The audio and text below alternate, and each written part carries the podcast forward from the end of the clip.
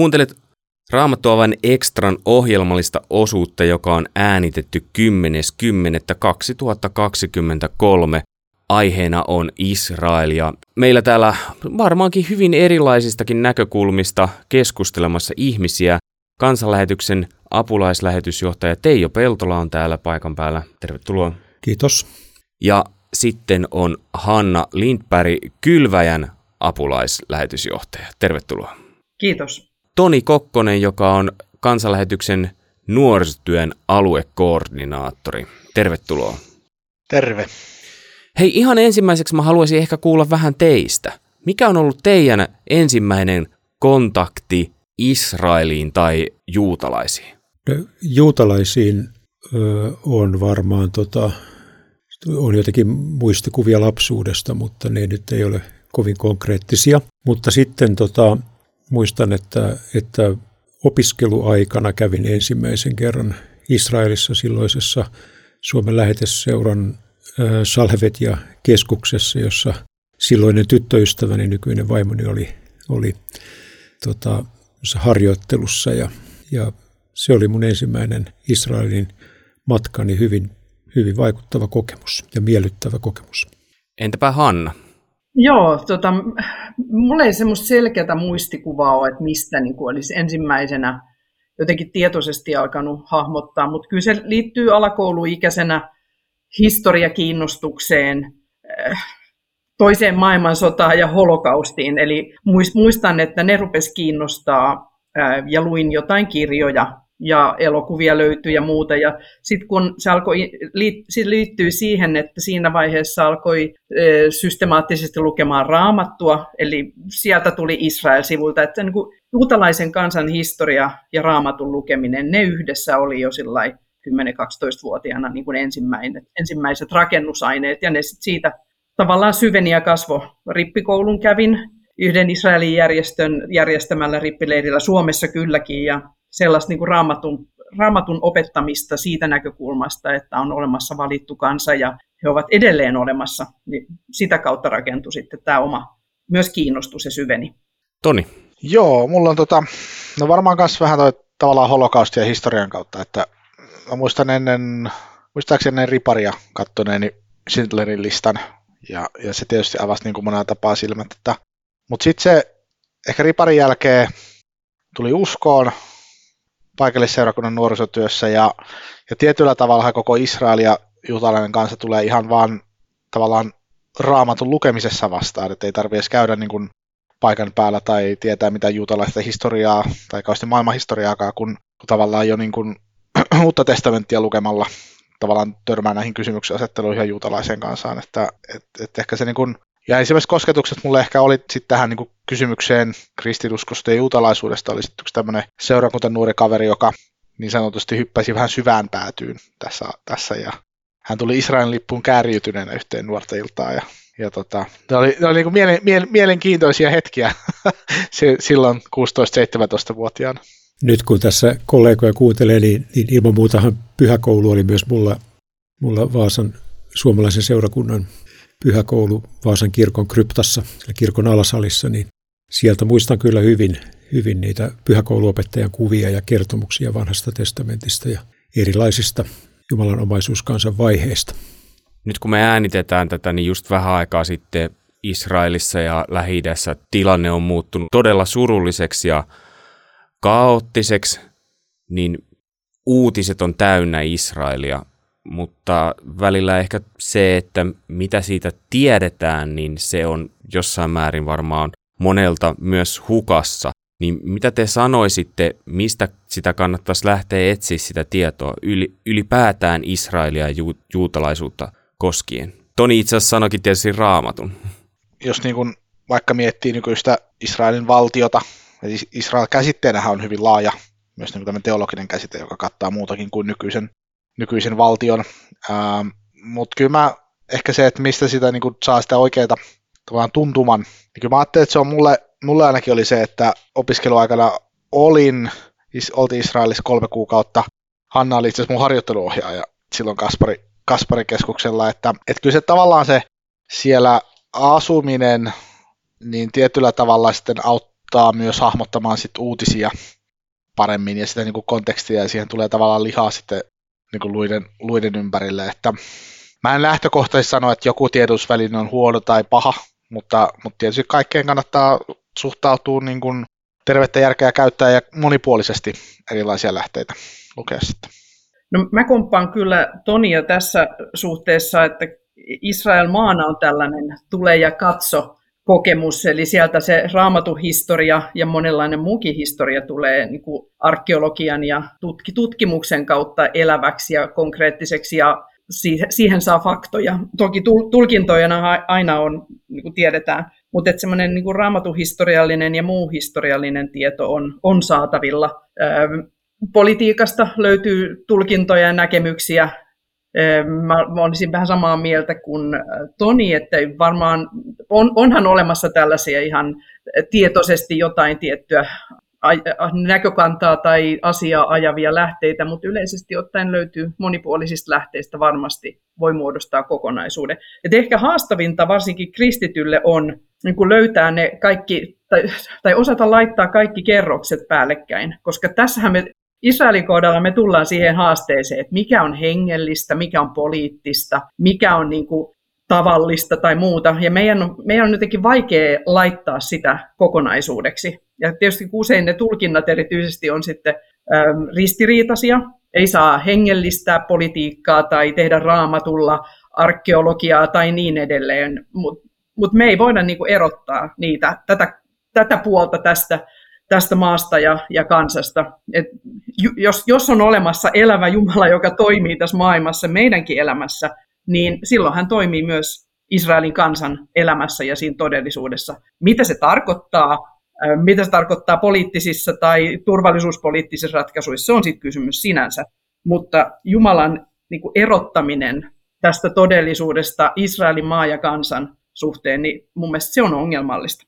Jos mä ajattelen niin kuin tavallaan päivän politiikan seuraamisen näkökulmasta, ajankohtaisen tilanteen seuraamisen näkökulmasta, niin kyllä mulla on aina Israelin niin kuin monen muunkin valtion kohdalla, vaikkapa Yhdysvaltojen kohdalla, niin kuin ymmärrys siitä ja käsitys siitä, että Israel on demokraattinen monipuoluejärjestelmä, jossa on erilaisia näkökantoja, että, että aina se, mikä on ikään kuin Israelin nykyisen hallituksen politiikka ei ole koko kuva näin. Tästä muistuttaa myös israelilaiset ystävät, että, että se sillä tavalla otan, pyri pitämään tavallaan sellaisen niin kuin etäisyyden. Ja sitten sitten niin kuin nyt vaikka ihan tässä niin kuin ajankohtaisessa tilanteessa, niin johtuen varmaan työn luonteesta, kun ulkomaan työjohtajana, niin mä en kovin nopeasti muodosta kantaa asioista. Että mä että aina on, aina on niin kuin jollain, jonkinlaisella viiveellä niin kuin hyvä harkita ja, ja katsoa, että on niin kuin oikea ja ajantasainen tieto. Ja se ei ole aina kovin helppoa saada tietää, koska kuitenkin niin kuin erilaisissa toimituksissakin tehdään erilaisia valintoja. Että on hyvä tietysti seurata sekä suomalaista että, että kansainvälistä mediaa ja, ja tota, niissäkin on monenlaatuista. Tämä erottelu, mistä Hanna mainitsi, niin se kuulostaa siltä, että se, sen tekeminen on aika vaikeaa. Niin tähän nyt on niin äh, latautunut tämä tämänhetkinen tilanne niin kuin poliittisesti ja historiallisesti, että ei tämä ole millään tavalla neutraalia niin kuin elämä nyt ei yleensäkään ole, mutta kyllähän kaikki niin kuin tietää, että tuohon lähi liittyy, liittyy intohimoja ja tarkoitusperiä, mutta ja sitten varsinkin, kun niitä yleensä käytetään ei vaan niin kuin jonkun mielipiteen tai ideologian ajamiseksi sinänsä tai aatteiden ajamiseksi, vaan siinä on heti hyökkäykset, väkivalta niin kuin ihmisryhmää kohtaan. Että ne seuraukset on niin, niin, niin, kuin, niin kuin nyt nähdään myös sitten ihan järkyttävät pahimmillaan mutta valitettavasti tuolla sitä käytetään ideologia-ajatuksia jotakuta vastaan ja, erityisesti tai jopa, jopa niin kuin toisten eliminoimiseksi tai, tai sortamiseksi. Tässä sanoit sanan intohimoja ja jos me ajatellaan kuluneita sukupolvia, niin on, on yleensä löytynyt se ryhmä, joka on suhtautunut intohimoisesti Israelia, Israel-asiaa mutta sitten kun katsotaan nuoria, niin se ei ehkä olekaan niin yleistä. Toni, miten sä näet, että kuinka tärkeää olisi, että nuorissakin löytyisi tätä intoa? No mä ehkä tota, ähm, hahmottaisin asiaa tälleen, että tietyllä tavalla tietyn sukupolven kristityt Suomessa, niin jos me ajattelee vaikka ketkä, ketkä on ollut 60-70-luvulla, niin, niin tietyllä tavallahan ehkä Israelin asia on ollut semmoinen, mikä on herättänyt semmoista monenlaista niin kuin intoa. Mä ehkä vertaisin se tietyllä tavalla tuohon 90-luvun alkuun, kun Neuvostoliitto hajosi ja Inkerin kirkon tämmöinen herätys tuli, että valtavat määrät suomalaisia heräs, että autetaan Inkeriä ja oli paljon tämmöisiä kokouksia, että että että tavallaan se suomalaisten kristittyjen tämmöinen Israel ehkä innostus, niin se on ehkä ollut tietyllä lailla niin kuin, ehkä yhden sukupolven tämmöinen juttu, että et, sillä mä että aina on ollut kyllä niin kuin jossain määrin tämmöisiä kristittyjä Israelin ystäviä, ja, ja aina, ja tietysti niin kuin historiassa meillä on 400-luvulle asti oli, oli niin kuin vielä elinvoimaisia tämmöisiä ju, tota, messianisia juutalaiskristillisiä ryhmiä, että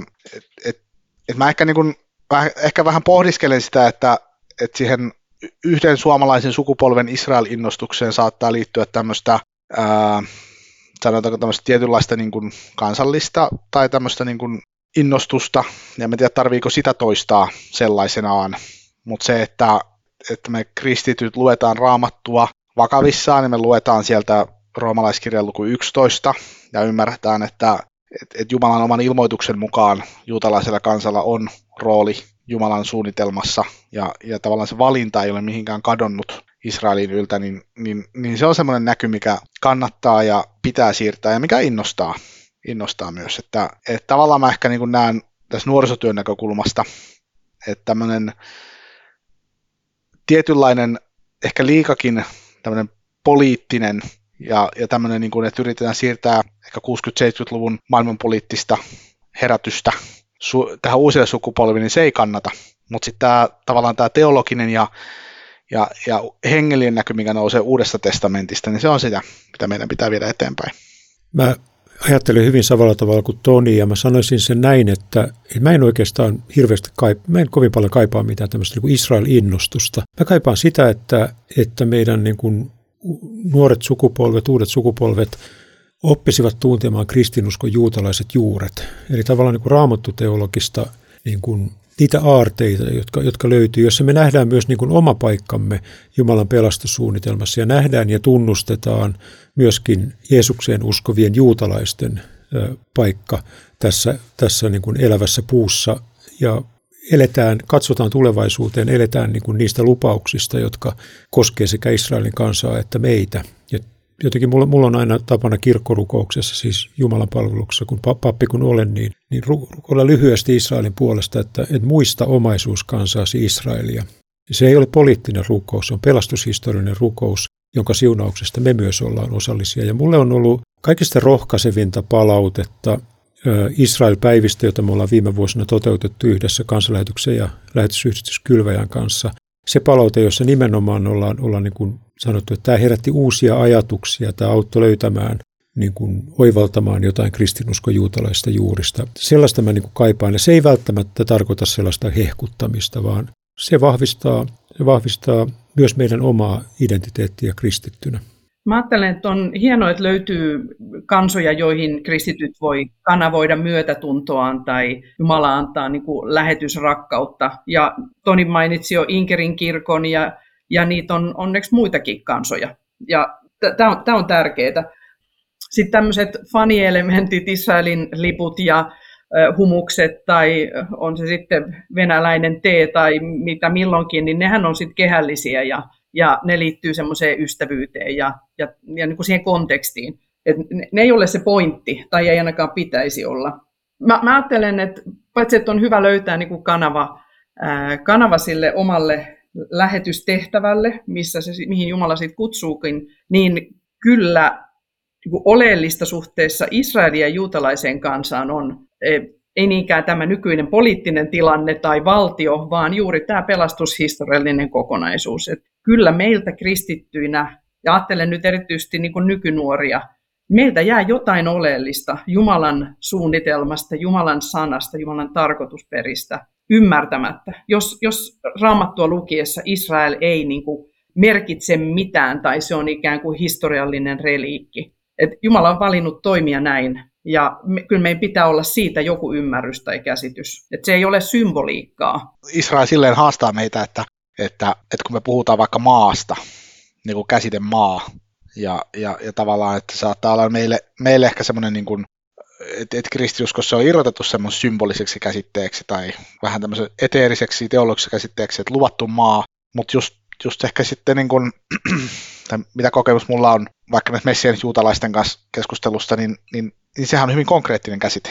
Ei se on, ja tavallaan tämä niin kuin, mulle, mulle tämä kristiusko juutalaiset juuret just haastaa tota, että et, et mikä on sitten semmoista symbolista ja mikä on sitten sitä niin kuin, tavallaan niin kuin mikä on tässä käsin kosketeltavaa ja nähtävää. Ja, ja, ja toisaalta niinhän me myös, niin kuin, mä näen itse kanssa, että tässä on jotain teologit sanoivat sakramentaalista, että kun meillä ehtoollisessakin on, niin kuin, on se käsin koskeltava leipä ja viini, mutta sitten on se koko todellisuus, mitä me ei nähdä siinä, että, että jotain niin kuin vastaavaa ehkä Israelin kanssa mä sanoisin, että me niin kuin koetaan, että, että, että on se käsin kosketeltava paikka ja historia ja ihmiset, mutta sitten on se hengellinen todellisuus siinä, siinä ympäröivänä ja, ja, ja sen takia Israel on niin kuin, ja pysyy niin tärkeänä tavallaan meidän uskolle.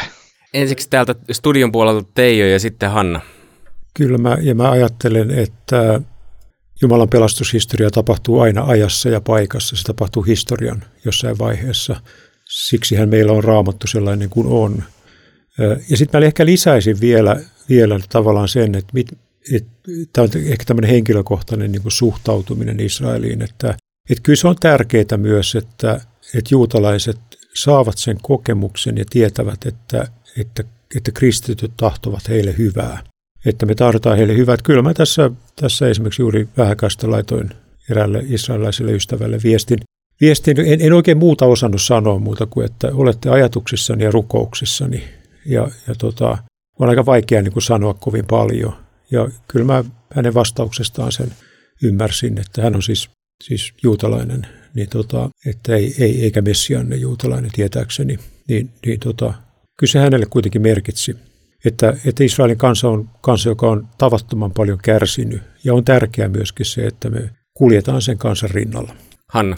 Joo, tuollainen inhimillinen kohtaaminen yksittäisten ihmisten kanssa on, se on, se on kristillistä ja se on inhimillistä, että ei me voida jotenkin luokitella ihmisiä vain jonkin niin kansanryhmän tai tässä tapauksessa, että se on juutalainen.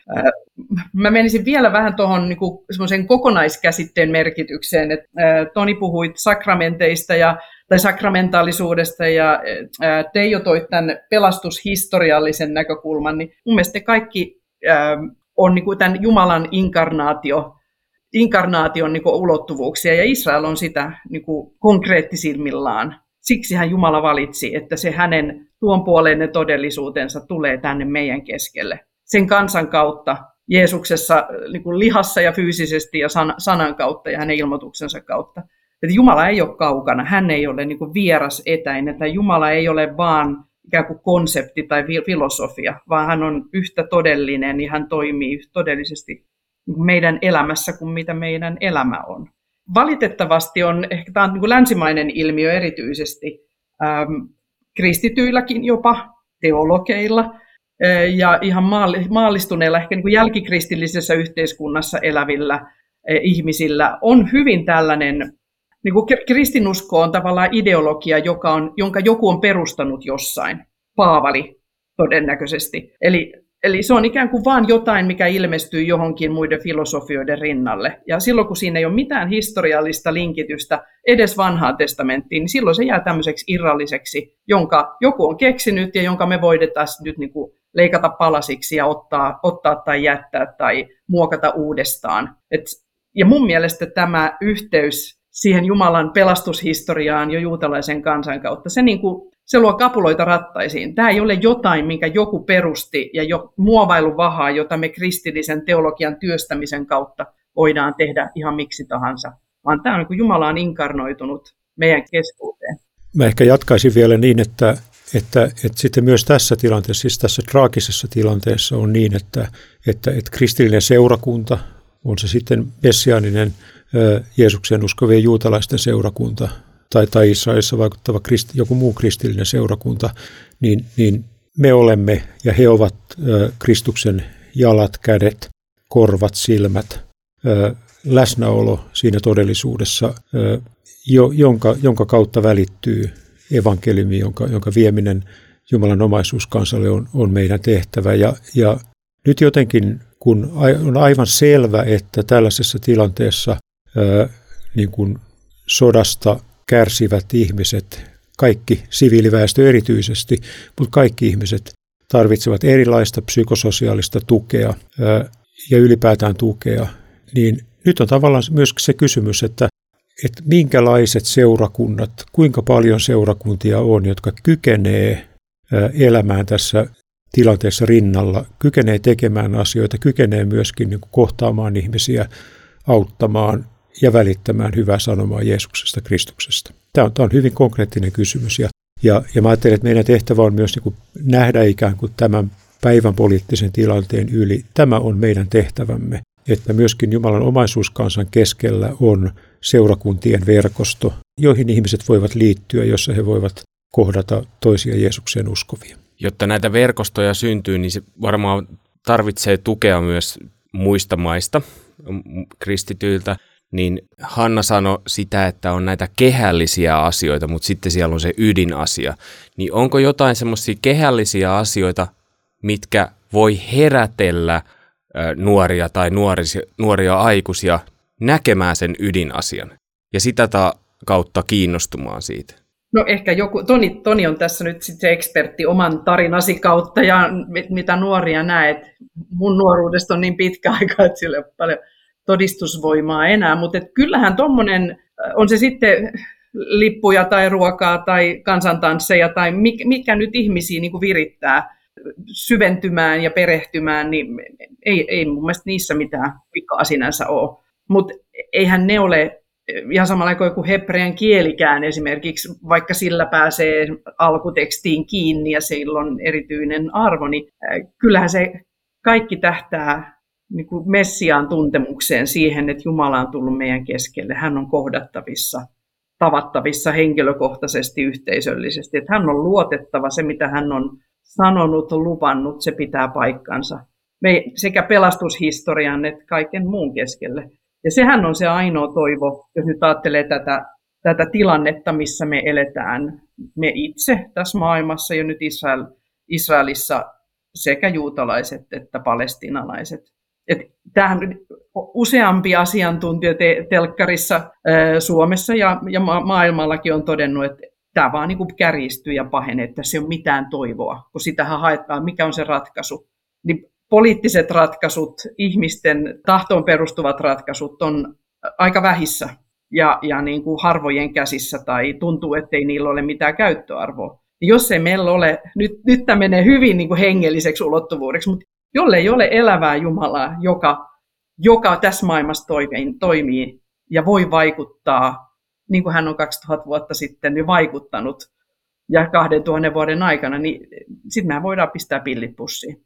Mä ajattelin, että ehkä mä olen kirjoittanut yhden uuden tien kolumninkin näistä Israelin kansantansseista, että koska on tullut niin paljon palautetta kuin sen kolumnin jälkeen, pyydän edelleen anteeksi kaikilta kansantansseille innostuneilta ihmisiltä, vaikka se ei se onkin kolumnin sanojen takana, mutta tota, ähm, ehkä tämmöinen, tämmöinen niin ajatus, että toisaalta, että vaikka nyt katson nuoria, kun teen nuorisotyötä, niin, niin kyllä maahan tutustuminen ja tavallaan, että siellä näkee ne sanan jäljet ja tavallaan niin kuin Jeesuksen apostolien ja kaikki se historia on siinä läsnä, että se, se auttaa tutustumaan, mutta, mutta samaan aikaan se niin kuin Jeesuksen juutalaisuus, se, että me ymmärretään tavallaan juutalaisten juurien kautta Jeesusta paremmin, että kun vaikka Uudessa testamentissa on kohta, missä ihminen koskettaa Jeesuksen viitan tupsua, että, että kun tavallaan ymmärtää, että se, se oli niin kuin juutalainen rukousviitta, että Jeesuksella oli tallit päälle, mitä tämä nainen kosketti ja siitä parantui ja mikä merkitys sillä sitten on. Ja, ja, ja sitten tavallaan mä ajattelin, että, että, että juutalaisillahan tavallaan sillä ei, ei ole muuta tietä taivaaseen kuin Jeesus, heidän oman Messias, heidän oman kuninkaansa. Mutta mut siinä mielessä heillä on ainutlaatuinen pelastusmekanismi, mitä Paavali kuvaa roomalaiskirjallisuudessa 11, että teille pakanuudesta kääntyneelle sanon, minä ylistän tehtäväni kansojen apostolina, sillä näin herätän ehkä heimolaisissani kateutta teitä kohtaan ja voin pelastaa joitakuita heistä, että et, et tavallaan mistään muusta kansasta ei kuitenkaan raamatus sanota, että tehkää ne kateelliseksi, niin sitten ne pelastuu. Et siinä on, mä ajattelen, että kaikille kansoille pitää ylistää evankeliumia. Kyllä omaisuuskansan suhteen on semmoinen, no ensinnäkin tavallaan erityinen velvollisuus, ähm, mutta kyllä niin kun siinä on, siinä on tämmöisiä, niin kuin, mitä mä näen, että tosi innostavia elementtejä, ja, ja, ja kun tavallaan näitä avaa, nuorille, niin mä, mä uskon, että ne on niitä, mitä sitten innostaa. Teijo. Siis yksi semmoinen näkökulma, mikä on tosi tärkeä nuorisotyössä, miksei vähän vanhempikin kohdalla, mutta erityisesti nuorisotyössä on se, että, että jos, jos sen yhteydessä syntyy ystävyyssuhteita, niin se hedelmä on valtavan kestävää. Mutta jos ikään kuin vaan vastaanotetaan tietoa, niin mä en kovin paljon sen kestävyyteen usko. Me ollaan semmoisia me ihmiset, me tarvitaan ystäviä. Ja tota, jotenkin mä ajattelen, että myöskin vaikkapa suomalaisten tai muun maalaisten kristittyjen nuorten, kun vertaisuus ja, ja kokemus Jeesukseen uskovien juutalaisten nuorten kysymyksistä, minkä keskellä he elää, niin, niin ne on sellaisia, että niissä on aika paljon, aika paljon niin kuin yhteistä. Ja mä ajattelen, että tämmöisten siltojen rakentaminen, semmoisen, semmoisten kohtaamisten mahdollistaminen on meidän vanhempien ja myöskin lähetysjärjestöjen johtajien tehtävä. Me mahdollistetaan, että nämä ihmiset löytää toisensa. Koska siinä syntyy myös niin kuin sellaisia suhteita, sellaisia, sellaisia tota, ystävyyksiä, jotka, joiden vaikutus voi pitkän päälle olla valtavan suuri. Hei, kiitos kun olitte tässä keskustelemassa aiheesta. Toni Kokkonen ja nuorisotyön kirjettä voi tilata kansanlähetyksen nettisivuilta ja äh, Hanna, kirjoitatko sä kirjettä, jotain ystäväkirjettä tai jotain vastaavaa? pitäisi alkaa kirjoittaa, mutta ehkä enemmän tuolta mediasta sitten voi lukea blogikirjoituksia tai muita, mutta muuten saa tulla kyllä työhön, työhön kautta. Mä suosittelisin omalla, omalla kohdallani, eli Teijo Peltolan kohdalla, että, että käytte kansanlähetyksen kotisivuille ja tutustutte juutalaistyöhön ja, ja kohdistatte tuen sinne. Hei, oikein paljon kiitoksia kansanlähetys.fi ja kylväjä.fi, niin kannattaa käydä tutustumassa. Kiitos kun olitte mukana.